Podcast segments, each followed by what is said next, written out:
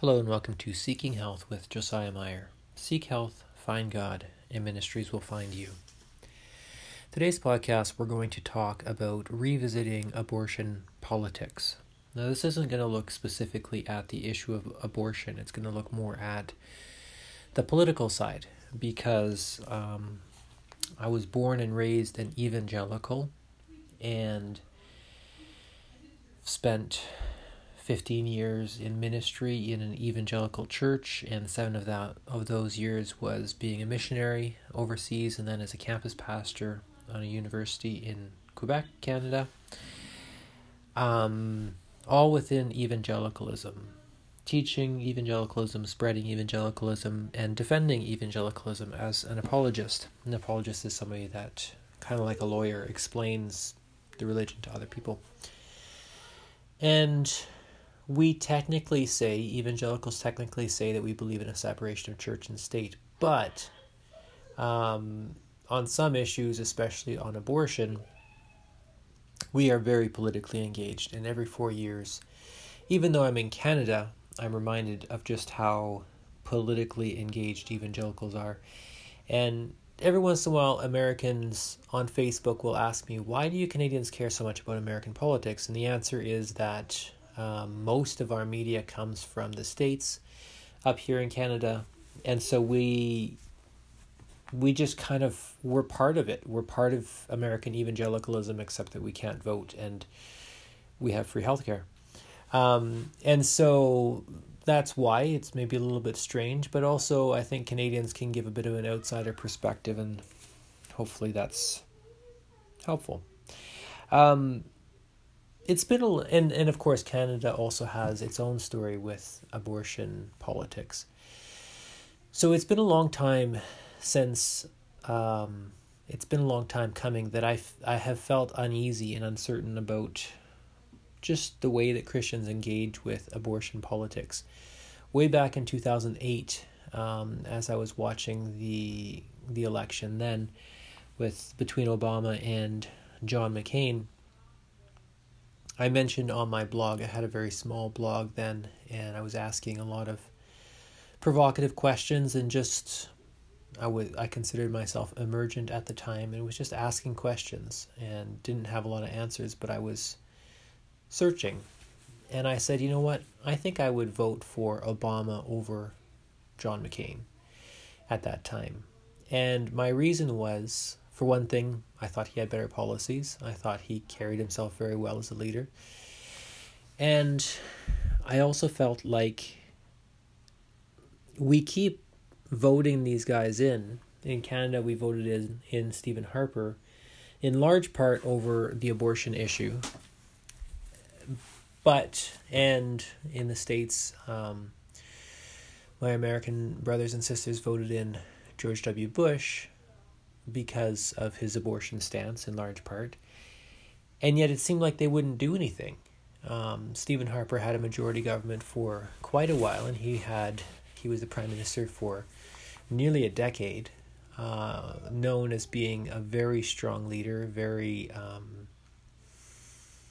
just very strong uh, in his. He wasn't necessarily bipartisan. He just pushed ahead with his own agenda, but on the issue of abortion, he, he didn't do anything.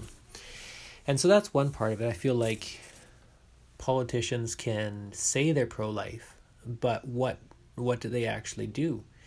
The other thing that really bothered me and still bothers me is that it seemed like if somebody said they were pro life and then the evangelical leaders decided that that was the candidate that everybody should vote for, it seemed like they could do no wrong.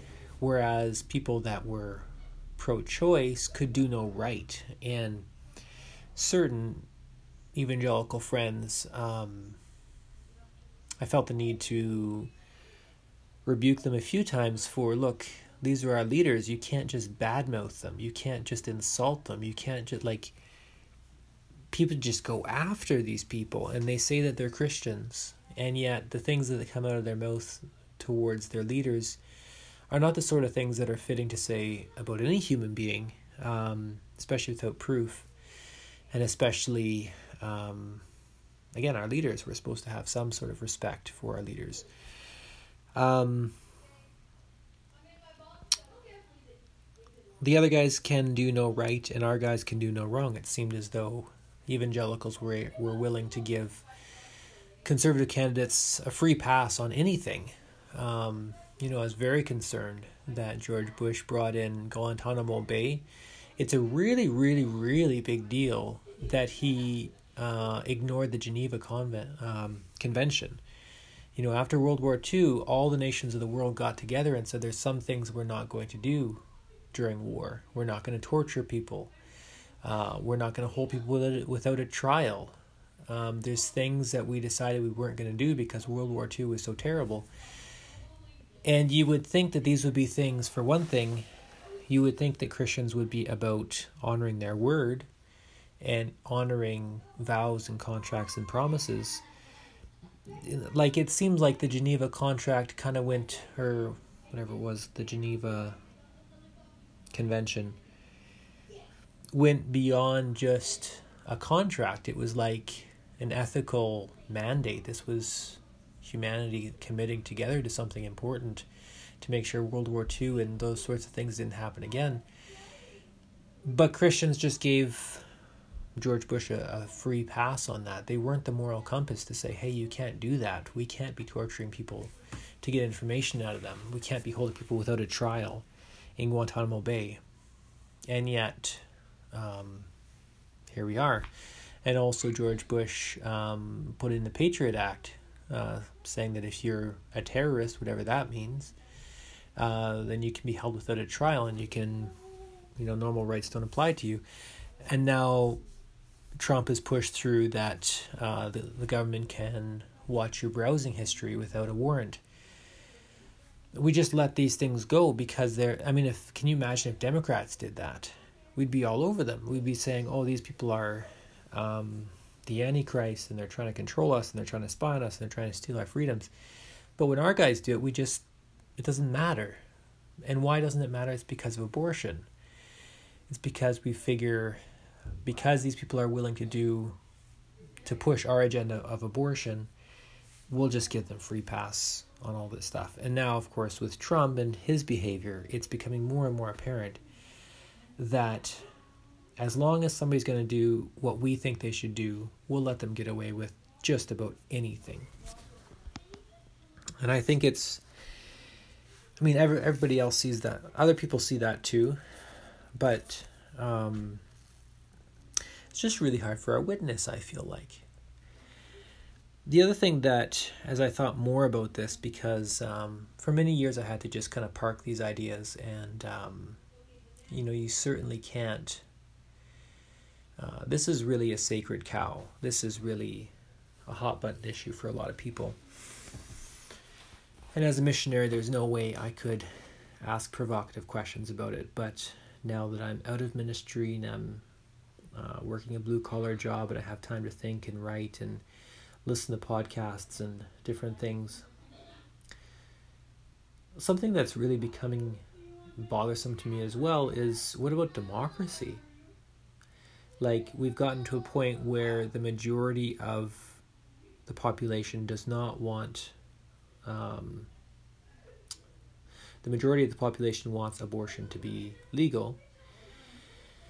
So the minority of christians of evangelicals um, are trying to push through laws to enforce over the majority. And they're trying to push for everybody together as all one voting block which is going to shift the vote. So that again, you know, it takes away the ability to hold people accountable to individual policies because we have to vote as a block apparently so that we can push through the agenda so that we can get in the Supreme Court justices so that we can get our agenda pushed so that we can force people that don't want this policy to have this policy it's the mi- minority pushing their agenda on the majority, which is not democratic. And people will push that back and say, yeah, but it's a Christian nation and this is, you know, murder and this is genocide. Yes, but isn't this anti democratic? Maybe there's a time and a place for it, but it just, it's another thing that kind of raises alarm bells for me. So I wrote a blog post about that, put it on my blog, uh, I just called it um, I don't get the pro life argument. Um, just kind of daring to think about this issue. It's hard to dare to think when you know people have such strong opinions and um, you know I care about being liked. I won't lie, um, but um, I want to think about it. I want to talk about it. There's something about it that just didn't really feel right. And so today I posted on my Facebook. What did I post? Let me see if I can get the wording exactly right. I said if left leaning policies such as birth control, social aid, sex ed, etc., actually reduce the number of abortions more effectively than right leaning policies, such as attempting to make it illegal, would you consider voting left and not right? And so I had quite the discussion on this. Um, I think there was about 100 comments all told today. And, um, you know, a lot of people, well, there were a few people that were very vocal, but the pro life argument kind of seemed to center around it's a sin, it needs to be criminalized. How could you think anything else? Okay. And what I kept coming back to is what if other policies actually reduce the number of abortions? What if there were less abortions because there was more social aid, or because women really had options, or because of birth control, or because of better sex ed? What if these other things could actually reduce the number of abortions? Because abortions, everybody agrees, there's nobody that's a fan of abortion, pretty much. I mean, maybe there is somewhere, but I think everybody understands that abortions are hard on a woman emotionally, physically. Um, nobody wants to think about babies dying, being aborted. Um, no matter what your stance, I don't think anybody is happy about it. Um, so the question is what's the best way to reduce the overall number of abortions? Because everybody agrees that we don't want abortions. Um, and what what the thing that this really I think this is what this podcast is going to be called because this is the key insight that I learned today that through the discussion all of a sudden something clicked for me and I realized this is a discussion about criminalizing versus regulating a practice. And we just had that discussion here in Canada over marijuana use, and the United States is still having it state by state, that discussion. And when marijuana came up for this discussion during the last election, or second two elections ago, uh, I was very much against legalizing marijuana. I thought we're going to see people smoking in all the street corners. It's going to go crazy. It's going to be rampant. It's going to be out of control. Um, let's keep it illegal. Well, they legalized it, even though I didn't want them to. And what do you know? It's not that bad. Um, and there's smoke shops up in a lot of places. It's government regulated. The government's getting tax dollars. Um, there are less people going to jail because of small quantities of marijuana and um, the people that are going to jail now don't have as steep of jail fines and things like that. Um, I just mentioned that to say when you look at a practice that you don't want, such as people using recreational marijuana too much, you might look at that and say that's a bad thing. We don't want people using recreational marijuana too much. One option is to make it illegal so nobody can use it across the board. Another option is to say, let's make it legal but put laws on it. Those are two different options, and it's not always evident. Like, it's not always evident, first of all, that making it illegal will eradicate it. That's a simplistic view. Uh, humans are complicated, humans are very ingenious. You can't simply make something illegal and expect people to stop doing it.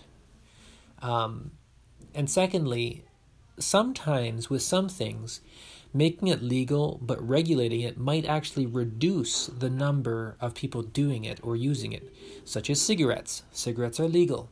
However, there are strong fines and it's regulated and it's controlled, And uh, if you sell cigarettes to a minor, that's a really big deal. You could get a big fine for that. Um, you know, there's pictures on cigarette cases. There's all this different stuff to to limit the use of cigarettes. Um, something that really didn't work to criminalize was alcohol. Um, around the turn of the 19th century or the 20th century, alcohol, of course, was criminalized in Canada and the United States. Um, it didn't work. People still drank. The only problem was that um, either they were home brewing and it was poor quality and could make you sick, or else um, Al Capone and, and the mob was making alcohol and making tons and tons and tons of money. And so it was funding all these criminal ventures that are still, um, some of them are still around today, and, and we're still feeling the, the effects of those. Another example of criminalization versus regulation uh, that people have strong opinions on is um, detoxing houses.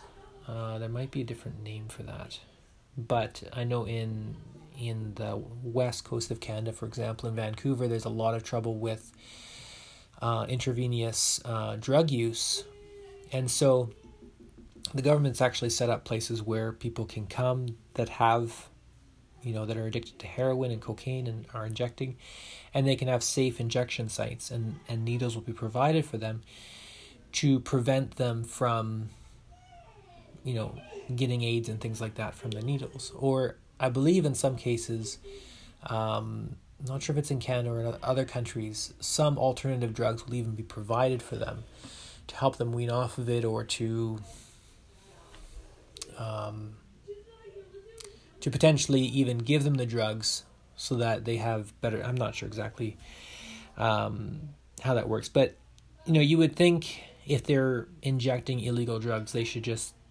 not be allowed to. But maybe the option is different. Maybe we need to help and support these people. Um, another really controversial issue is um, is prostitution. And um, there are some countries that make it, uh, that legalize it and then make it um, uh, regulated. And then there's some countries that make it illegal and they punish the prostitutes. And there's some countries that make it illegal and they punish the men that are going to the prostitutes, the Johns. And those are all different ways of approaching it. And um, my preference by far on that issue is to make it illegal and to prosecute the Johns, not the prostitutes. And I just raise a bunch of issues to say it's complicated. And the question of whether to legalize and regulate or to make it illegal, it's a very complicated question because if it's illegal, it's still something might still happen even though it's illegal. If you just think about all the things that that happen that are illegal. Some of them are, you know, even yard sales are usually illegal. Like, technically, you should be, be having sales tax on anything that, you know, whatever. There's lots of things that go on that are illegal. But when they're when they're illegal, it's happening under the table. There's no regulation. There's no control. The sky's the limit.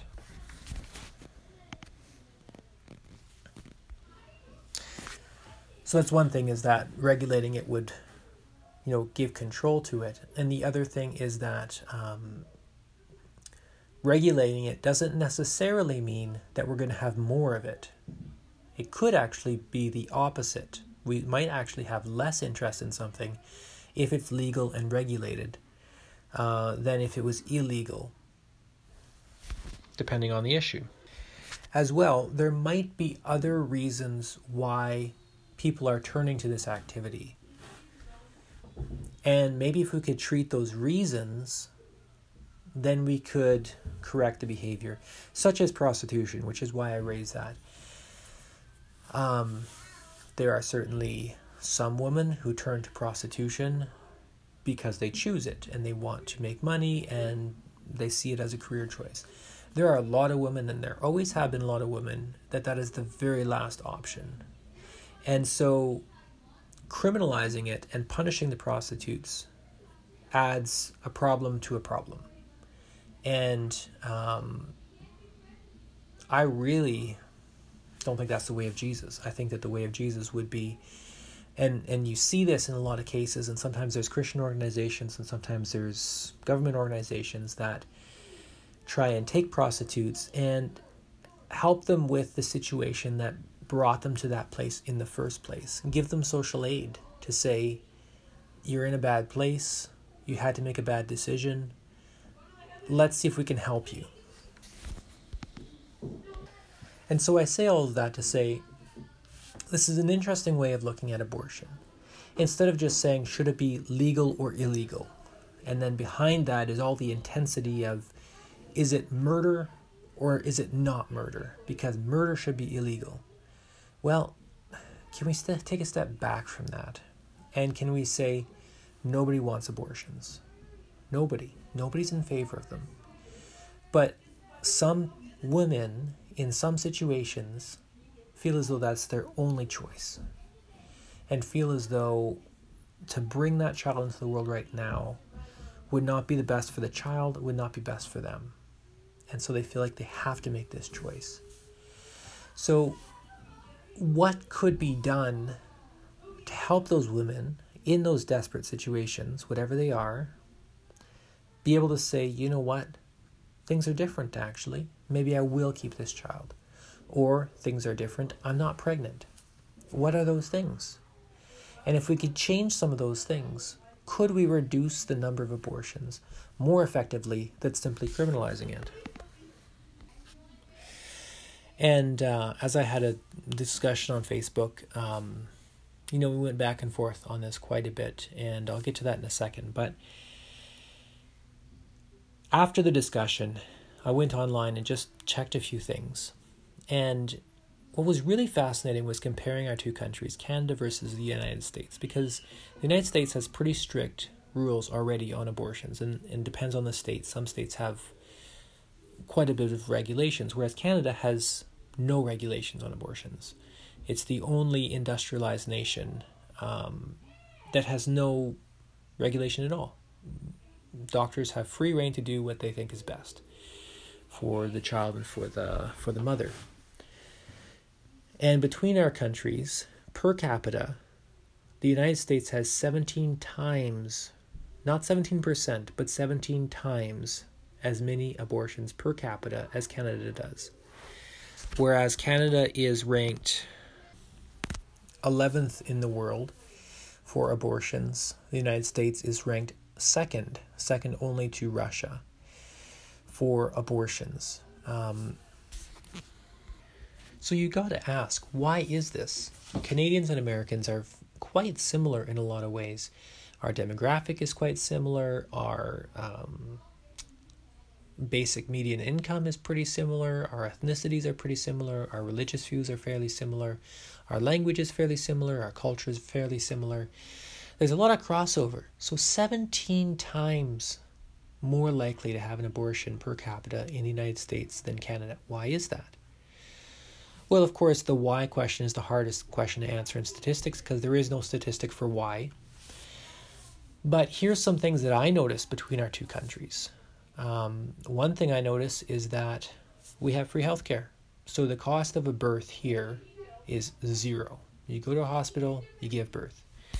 The cost of a birth in the United States is anywhere from ten to thirty thousand dollars. That is a lot of money. Ten thousand dollars to give birth to a child. Um, another thing is that the cost, uh, or um, the government here provides maternal leave, um, and I believe it's it's either six or eight months. I forget now. Um, and the government will, depending on the on the province, will pay. I think it's sixty to seventy five percent of your previous wage.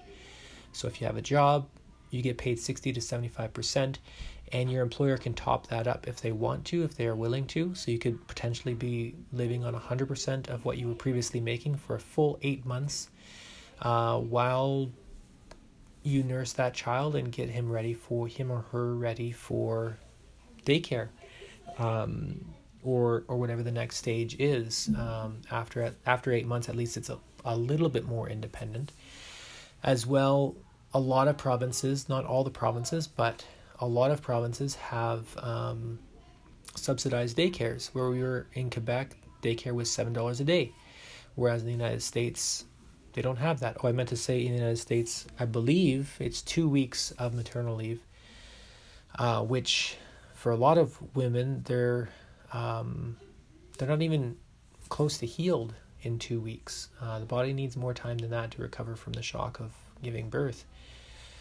Um, and another thing is that the minimum wage in Canada is anywhere between 14 and 15 dollars an hour whereas in the United States I heard recently on a podcast in Texas it's as low as 7 dollars an hour for minimum wage.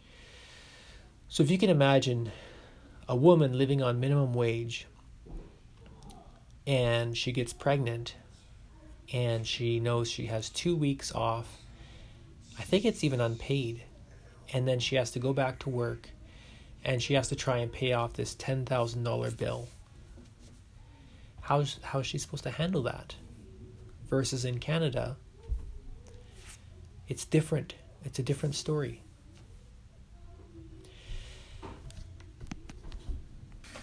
What I found remarkable and what, what got me thinking in this direction in the first place is that um, I've heard from a number of sources that actually there were fewer abortions under Obama than there were under Republican presidents. And the reason was social aid. The reason was policies were different. And so I ask again the question if left leaning policies such as birth control, social aid, things like that could actually reduce the number of abortions, wouldn't that be a better option than criminalizing abortion? Because again, just because you criminalize something, that doesn't mean it's going to go away. Now, when I shared that, um, the response from a few people was really just to dig in their heels and say, no, this is a sin issue. It's murder. It's wrong. It's got to go. There's no other option. There's no flexibility. This is wrong. All Christians need to vote and work towards criminalizing, um, making illegal all abortions.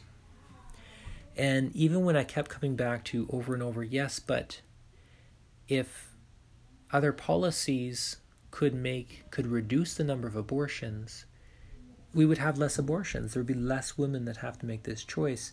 They didn't seem to be able to hear that. They just kept hearing over and over, you're wavering, you're weakening on this point. Of All abortions need to be illegal. Now, it saddens me. I was, I was expecting it, but it saddens me because it's it speaks to me of an inability to think outside the box and, and to come up with creative solutions. And the other thing that it saddens me about it is it's a it's a utopic way of thinking. What I mean by that, a utopia is a perfect world. And in politics, there's a lot of systems that are trying to push us towards a utopia. This is the problem, and they never end well. Um, this is the problem with Marxism, for example, as you're familiar with communism, socialism, Marxism not the same thing. Those three are not the same thing, but they have the same root, uh, come from Karl Marx. Um, and Marxism is trying to get us to utopia, a perfect world. And you always have to be a little worried when politicians are trying to get you to a perfect world because no perfect world exists. Part of what made the United States function so well and why most of the West is modeled after the United States way of doing things is because it's not a perfect system and it's not trying to create a perfect system. It's trying to create a system that's going to work as best as it, as humanly possible with the imperfect people that we have. And it seems to me as though we're going to have abortions. The ancient Egyptians were doing abortions and they have been with us ever since the dawn of time. There's going to be abortions. So, are we going to criminalize it? Or are we going to work towards making them rare, safe, and legal? An emphasis on the rare. Nobody wants there to be lots of abortions. Nobody. And just to drive this point home, I did some really quick math estimates. I'm probably off, but if you take the number of abortions from 2019 and you reduce them by 17, per, 17 times. That means you divide it by 17 and you only take one of those. The number was somewhere around 350,000 in a year. And if you divide that by 17, that's only 21,000 abortions in a year for the whole United States. And if somehow magically in one year the United States could have the same policies that Canada has, somehow get our magic working down there. I know it's it's complicated. It's not like that's how it works, but just imagine if the United States could get there. They could reduce their abortions by 17%. That means that there would be 344 babies per year born um, that would have been aborted otherwise. But it's even better than that. How could it be better than that? Because these would be babies that would not be forced on mothers. Can you imagine being in that terrible position of feeling like you can't provide for this child. There are no alternatives. You can't afford the the birth price. You can't afford to raise the child. Maybe you're into drugs. Maybe you're living in a brothel. Maybe you're still at home and you're and you there's incest going on and there's it's a terrible environment to bring a child into. But the government forces you or else you'll go to jail. And so you have the child anyways. This wouldn't be that these 344,000 344,000 babies would be babies that the mother could have aborted but chose not to. Why? Because of social programs. Because she could afford to. Because the birth was going to be free. Because there was going to be daycare. There was going to be other options for her. And it could be even better than that if you can imagine. How could it get even better than that? The way it could get even better than that is if the church could link arms across bipartisan, across the party lines, and say, we care about young families, we care about mothers, we care about children. Let's make it free to have a baby in America. Let's make it feasible to raise a child in America. Let's make it um, Let's give mothers six months off, four months off. Let's start slow, maybe. Let's raise minimum wage so that these women can, if they're single mothers, they can afford to be a single mother. They can afford to pay for this child. It seems like if if Christians could catch this vision, if the church could catch this vision of yes, there's going to be abortions. We're not going to make it illegal. We're not going to criminalize people. But we want to get that number down as low as we possibly can you know, I said that the one thing that makes me sad is is the utopic vision. The other thing that makes me frustrated and sad about this desire to criminalize it is because I don't think that people don't don't get this wrong. But it almost makes me feel like people aren't taking it seriously. And I know people are taking it very seriously. Let me give you an example at work though. Um, there's a poster hanging on on wall on the wall at work. I work at a cement plant, and I drive past that every day, and it says, "Our goal is zero idling."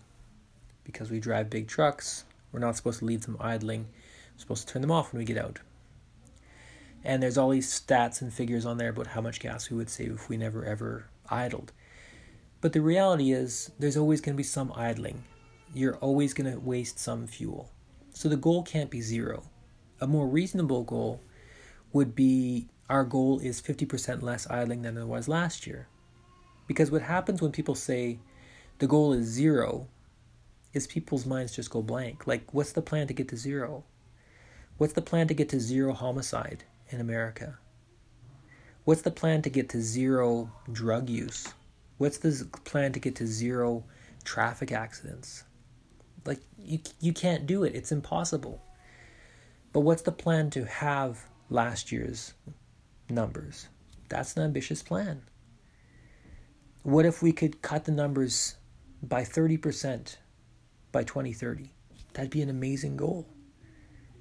And we could we could set a plan, we could figure it out, we could work together, and it'd be something that would unite people, that people could care about, that everybody could get behind. Because nobody wants abortions. Nobody wants women to be in this position where where they feel stuck and they feel like the only option is to have an abortion. What I found troubling in discussing um, this with some some very conservative Christians is that as I kept hammering over and over, yes, but this would reduce abortions. There's other ways it would reduce the look at the stats, look at the figures, it would bring the numbers down. It seemed as though they didn't care. They didn't care. They cared more about abortion being criminalized due to religious reasons than they did about there being less abortions. Being pro life for them was less about bringing the number of abortions down, and it was more about making abortion illegal and criminalized, which is str- which was strange to me, and I put some thought into that. And as best as I can understand, it kind of comes down to this: that people have been made to feel that abortion is a sin, and it has created a stain on the nation like ceremonial uncleanness, like defilement, and that a sacrifice or punishment must be made to remove this stain, and that the doctors and Democrats and women are the ones that need to lay on the altar and suffer because there needs to be payment to remove this blemish. And once people pay and it's illegal and people are being thrown in jail for what they've done, then the nation can be cleaned and vindicated. That it seems to me, you can correct me if you if you think I'm wrong, but it seems to me that that's the religious sort of mindset behind this. I don't think that's helpful. I don't think that's a helpful way to think of it. I think it's very emotive. I think that it's it's just it's everything that Jesus came to set us free from. Jesus didn't look at the the woman caught in adultery or the woman at the well um, as ceremonially unclean or defiled. He saw them as women that, as so often happens, women that get hurt by men and cast aside by society. And Jesus' response was to reach out his hand and say, I want to help you. I want to elevate you. I want to give you dignity. I want to show you love. And I think that if we could find ways, and there are legitimate ways, and it doesn't take a lot of brain power to see what they are, if we could find ways to help women raise children and make that a viable choice, that we could really significantly affect the number of abortions. And we could do so in a way that's a great testimony, that shows the love of Jesus, and we wouldn't have to put our support behind somebody like Donald Trump that, let's face it, does not stand for the values of Jesus Christ. And that to me seems like it would fit with our vision on this podcast of seeking health health for ourselves, health for others, health for our nation. This has been Josiah Meyer for the Seeking Health podcast. Seek health, find God, and let ministries find you. Have a good day, everyone. I wish you well.